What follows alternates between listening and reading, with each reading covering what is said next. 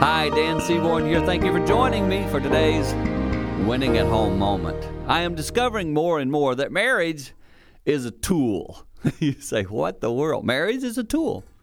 So often, I think we fall in love with the word marriage, thinking, oh, when you get married, everything will be just great, and I'll work through it, and I'll find my soulmate, et cetera, et cetera.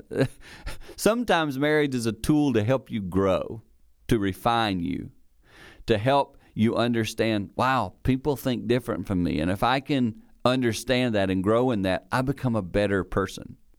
My wife Jane has made me a better person, not by always agreeing with me, but by helping me to see things about myself that I needed to change. We push each other. We help each other get deeper. That's something beautiful that comes from marriage that most of us don't think about. So consider it a tool today to sharpen you a bit, and it will help you grow and win at home.